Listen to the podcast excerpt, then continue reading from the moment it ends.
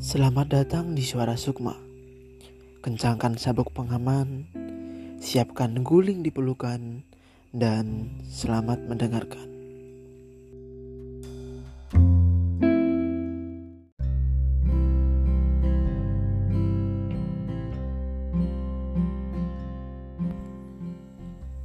Akhir-akhir ini, seorang teman tiba-tiba datang dengan wajah yang berbeda, suara yang berbeda, mata yang berbeda, dan suasana yang berbeda.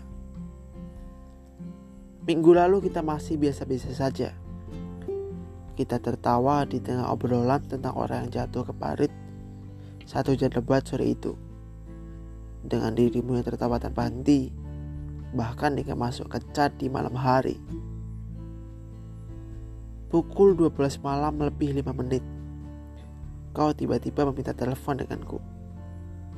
Di sana, kau berbicara lembut, tertatih-tatih, tapi akhirnya sampai ke intinya. Kau berkata, "Aku suka denganmu." Sekejap aku bingung harus bagaimana. Sejujurnya aku agak bahagia tapi juga terjebak dalam dilema. Karena beberapa hari yang lalu, temanku meminta aku untuk mendekatkanmu dan dirinya. Ya, dia suka denganmu. Lalu dengan polosnya, aku menyanggupi dan memberinya informasi juga motivasi.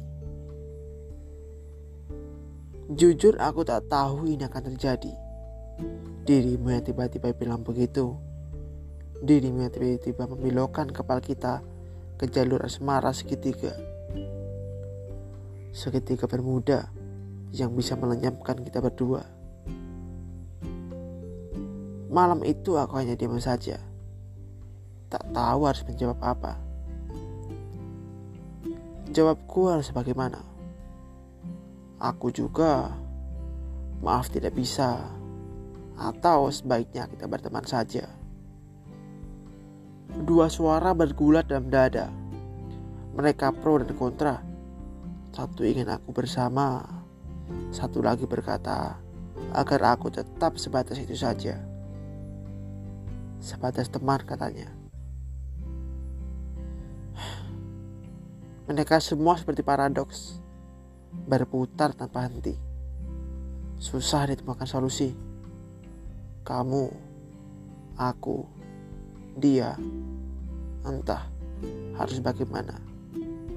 Berkawan denganmu atau mencintaimu.